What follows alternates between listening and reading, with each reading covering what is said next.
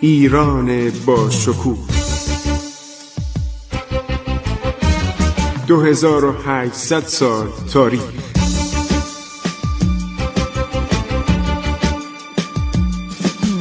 عبور از تاریخ.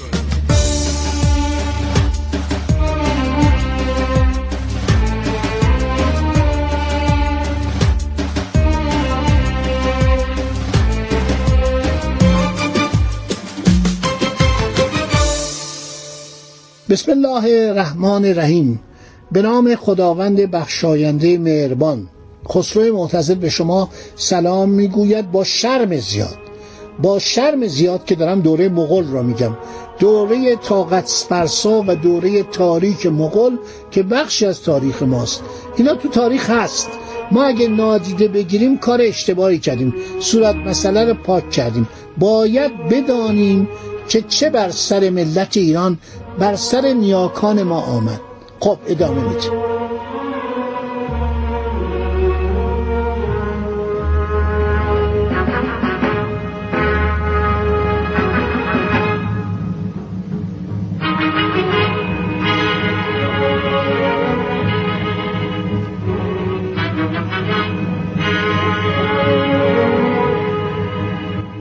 فتوحات مغول ها مخصوصا دو حمله بزرگی که آنها به اروپای شرقی در سال 1220 تا 1222 و 1338 تا 1339 انجام دادن اینا سالهای میلادی است.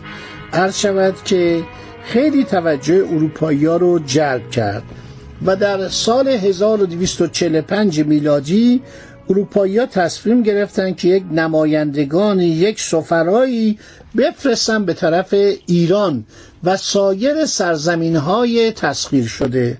پاپ عرض شود که خیلی آرزو داشت که این سرزمین ها رو تصرف کنن.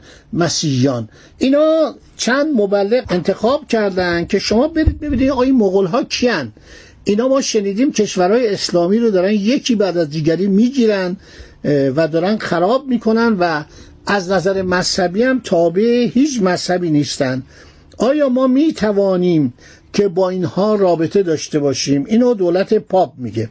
دولت ایلخانان مغول عرض شود که اینا کم کم شروع می‌کنن به گرفتن این نواحی و جانشینان تیمور وقتی این مثلا پلان کارپینو که گفتم براتون میره اونجا ببینه که اینها عرض شود بسیار عقب مانده هستن بسیار فقیر و بیچاره هستن و این سرزمین به اصطلاح مغولستان در حقیقت یک دشت خالیه و اینها تشویق میشن که اینها رو بیان و به به اصطلاح مذهب مسیح اینا رو فرا بخوانن. این حرکت راهبان مسیح ادامه پیدا می‌کنه. یعنی بعد از مدت کوتاهی که چنگیز خان میاد و این نواحی رو می‌گیره اینا همینطور میان و دولت ایران هم به کلی از بین میره.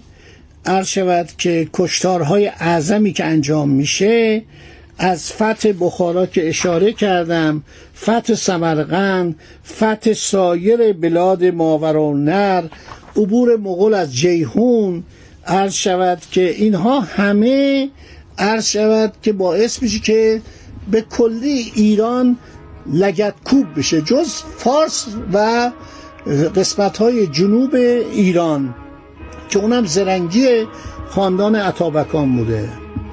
عده زیادی از این سرکردگان مغول اسمای خیلی جالبی دارن. یکی از اینا اولاغ نویان بوده. این کلمه اولاغ عرض کلمه به اصطلاح مهمی بوده. یکی جوبنویان بوده یکی سبتای بهادر بوده یکی تقاجار بوده. اینها در تمام ایران پراکنده میشن و بالاخره سرانجام می‌تونن این امپراتوری رو از بین ببرن.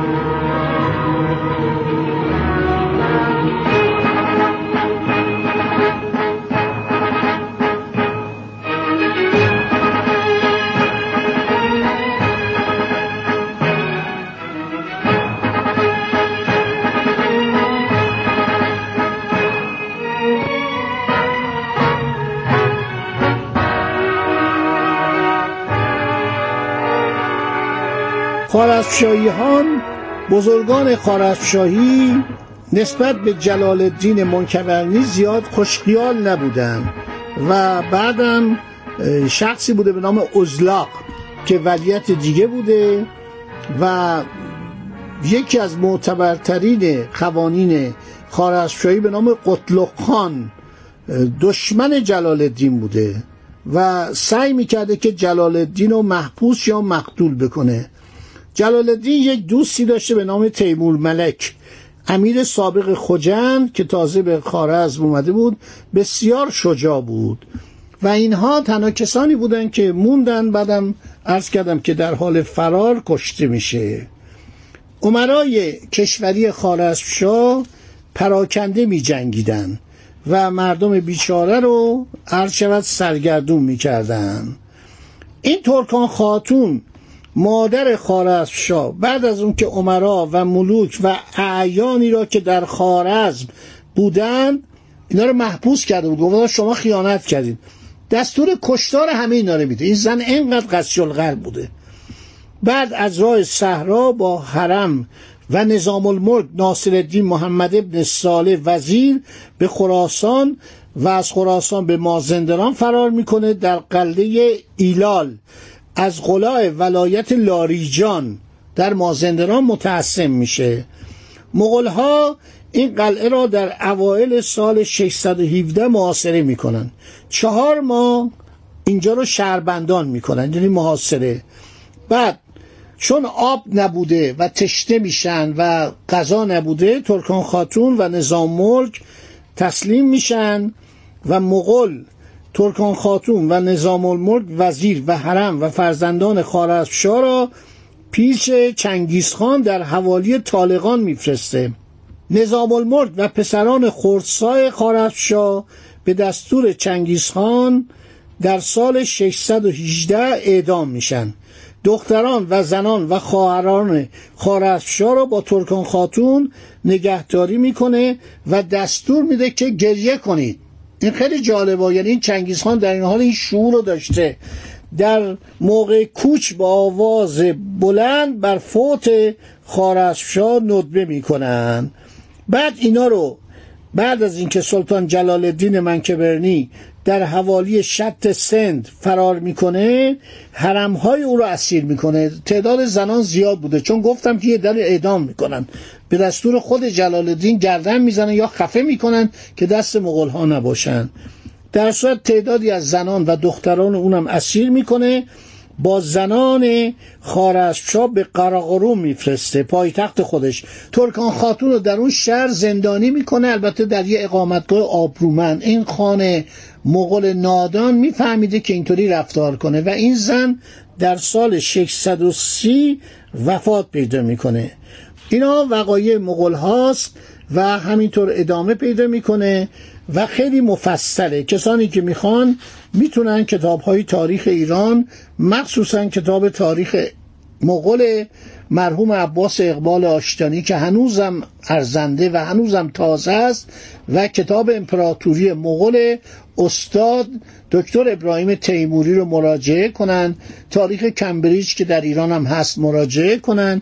کتاب تاریخ شریف قازانی یا به صلاح همون کتاب خاج رشید الدین فضل الله جامل تواریخ رو بخونن کتاب شمس الدین و عطاملک جوینی رو بخونن. اینا فوق العاده است. یعنی این یادداشت‌ها و بسیاری از این کتاب این کشیشان نوشتن سفرنامه های خودشون نوشتن.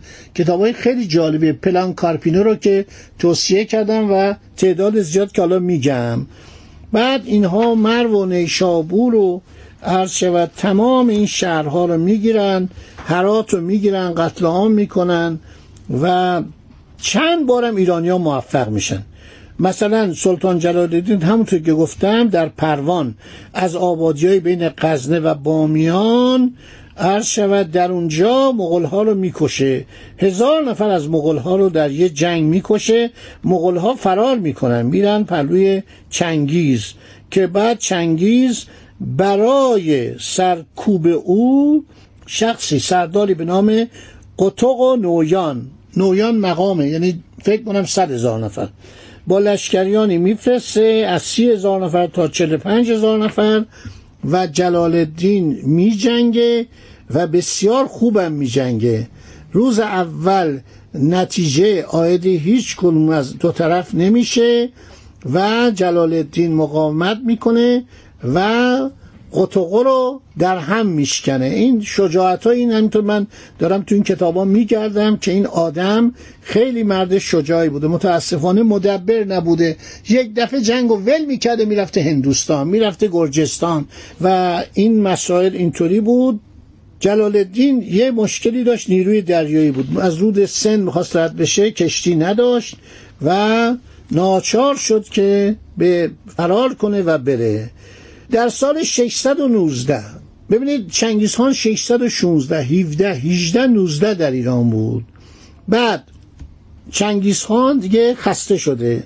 اکتای رو میفرسته به غزنین و بعد از کشتار قزنین به وسیله همین اکتای عرض شود که چنگیز خان سه ماه در حدود پیشاور ولایت پنجاب میره دنبال لشکریان به اصطلاح باقی مانده از سلطان جلال الدین بعد از پیشاور میره به کابل بعد میاد حدود جیهون بعد تابستون رو در حدود بامیان میگذرونه بعد میره سمرقند. خبر بهش میدن که در چین شمالی یک شورش اتفاق افتاده. جغتای پسر جیهون بهش دستور میده بره ولایت مکران و سن رو مسخر کنه.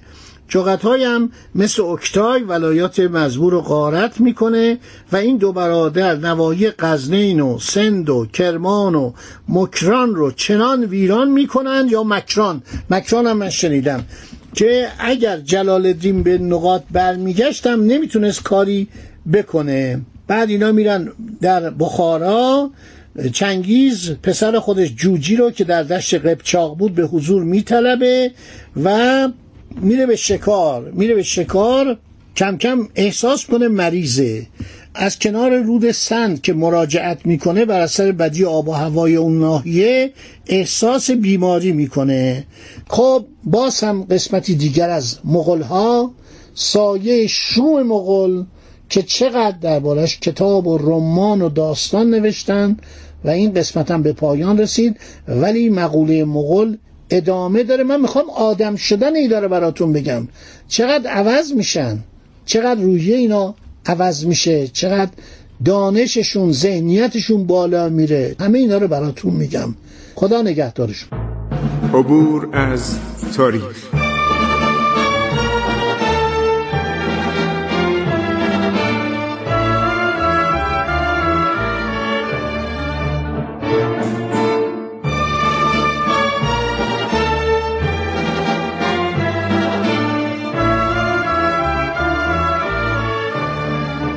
ایران با شکوه. 2800 سال تاریخ. سرگذشت ایران ما به روایت خسرو معتزد.